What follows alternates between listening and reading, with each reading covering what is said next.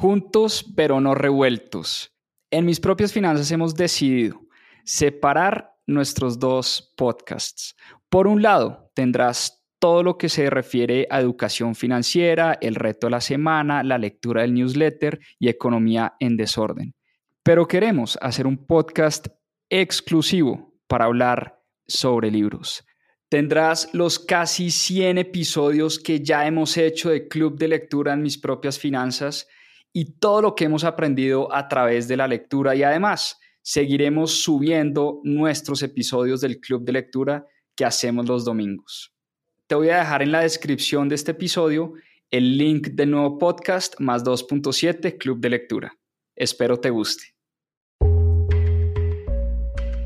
Hola, yo soy Caro. Y yo soy Juanpa. Somos los fundadores de Mis Propias Finanzas, una iniciativa de educación financiera para todos.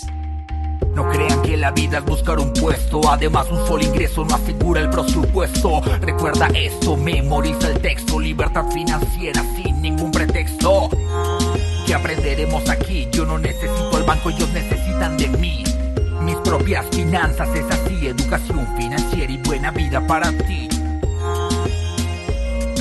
Bienvenidos a un nuevo episodio de nuestro podcast Invirtiendo en Bolsa y hoy vamos a hablar de cómo Caro y yo pasamos por un proceso para limpiar nuestro portafolio. Como ya les contamos, nuestro portafolio en bolsa era un tremendo salpicón con helado, una combinación rarísima, sin estrategia, sin norte, con acciones que subían y bajaban, nosotros no entendíamos por qué, pero en realidad no estábamos haciendo nada.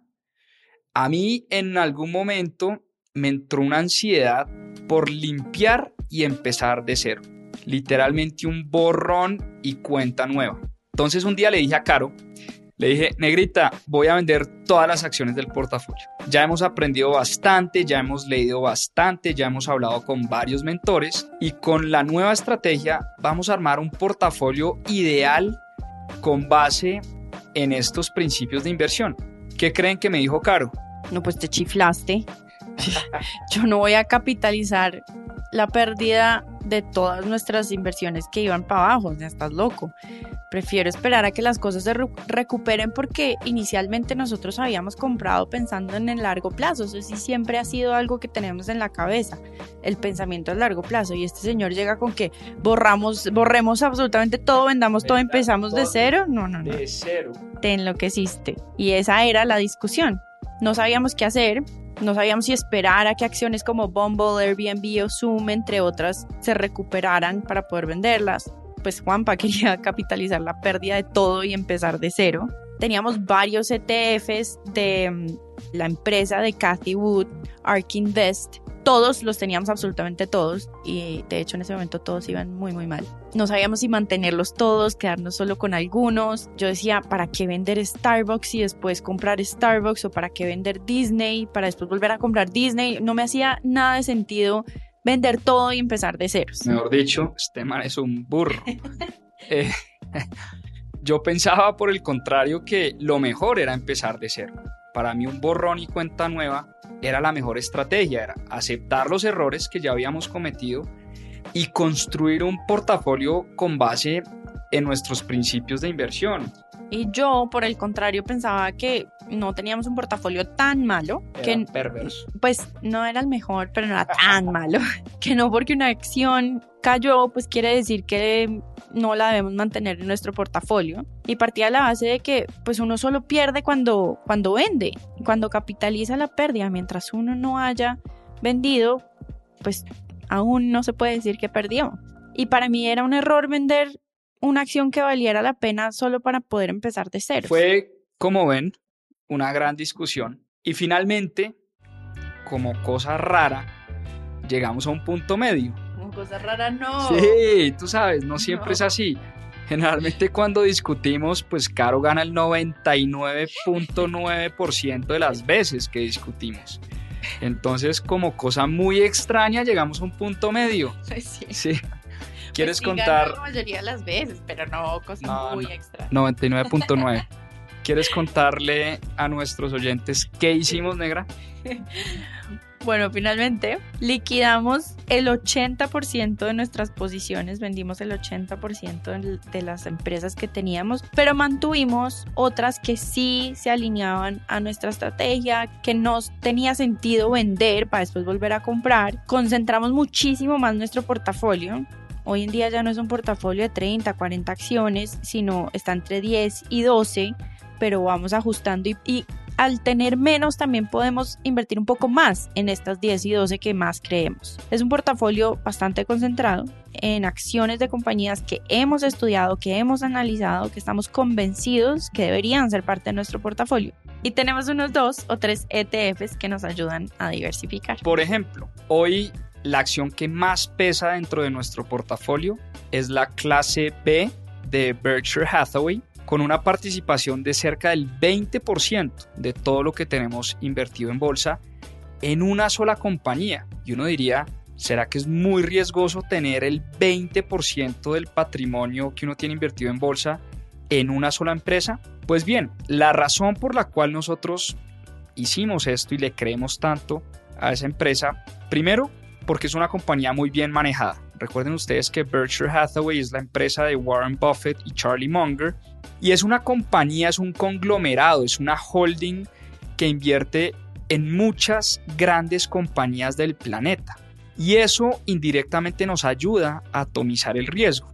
Cuando uno invierte en Berkshire Hathaway, uno está invertido indirectamente en compañías como Apple, Bank of America, American Express, Amazon, Nubank, compañías públicas, compañías que cotizan en el mercado de valores. Entonces, en vez de comprar una acción de Apple, una acción de Bank of America, una acción de American Express, una acción de Nubank, una acción de Amazon, lo que hacemos es invertimos en una holding que las tiene todas. Pero también Berkshire Hathaway es dueña de compañías enteras, pero son compañías privadas, compañías que no cotizan en la bolsa. Compañías como Geico, como Fruit of the Loom, como Dairy Queen, entre muchas otras. Entonces fíjense que invertir en Berkshire Hathaway para nosotros es como invertir en el mejor ETF del planeta, porque es una compañía muy bien manejada, muy bien diversificada y de hecho esa inversión fue la que nos ayudó a sostener las enormes pérdidas que tuvieron los portafolios en el mundo en épocas de pandemia e incluso el año pasado y este año donde hemos visto caídas en el mercado del 60, 70, 80, hasta 90% en muchas acciones. Para nosotros es una compañía muy resiliente a momentos difíciles de la economía y por eso nos encanta. Pero así como Berkshire Hathaway, también tenemos otras acciones dentro del portafolio. Tenemos unas, si se quiere, más riesgosas que otras, como Meta, como Amazon, como Google, acciones de tecnología. Pero tenemos unas mucho más sólidas y resilientes como Waste Management, que es una compañía con un moto, una ventaja competitiva enorme, es la empresa que se dedica a la recolección de basuras y al tratamiento de basuras en Estados Unidos. Entonces, hoy en día tenemos un portafolio de empresas que conocemos en detalle, que nos hemos dedicado a estudiar y como decía Caro en capítulos anteriores, cuando uno tiene un portafolio de 50 empresas, no tiene ni idea de lo que está haciendo a menos que dediques el 100% de tu tiempo a invertir en bolsa, no hay manera de hacerle seguimiento a qué pasa con 50 o 60 o 70 compañías. Es imposible.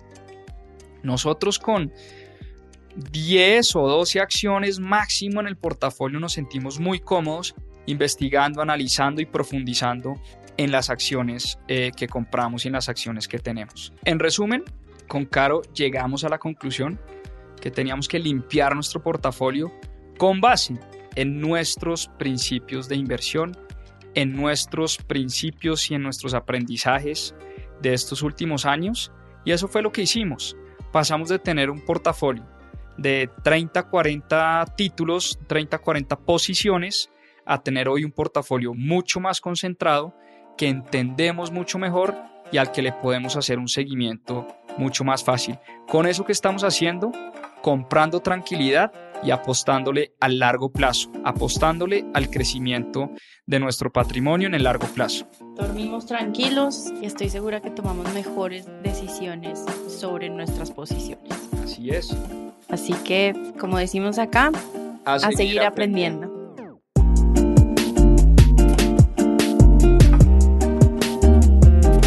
Recuerda que si quieres profundizar en estos temas y aprender más sobre finanzas personales e inversiones, tenemos cursos y programas especializados. Visita nuestra página web www.mispropiasfinanzas.com.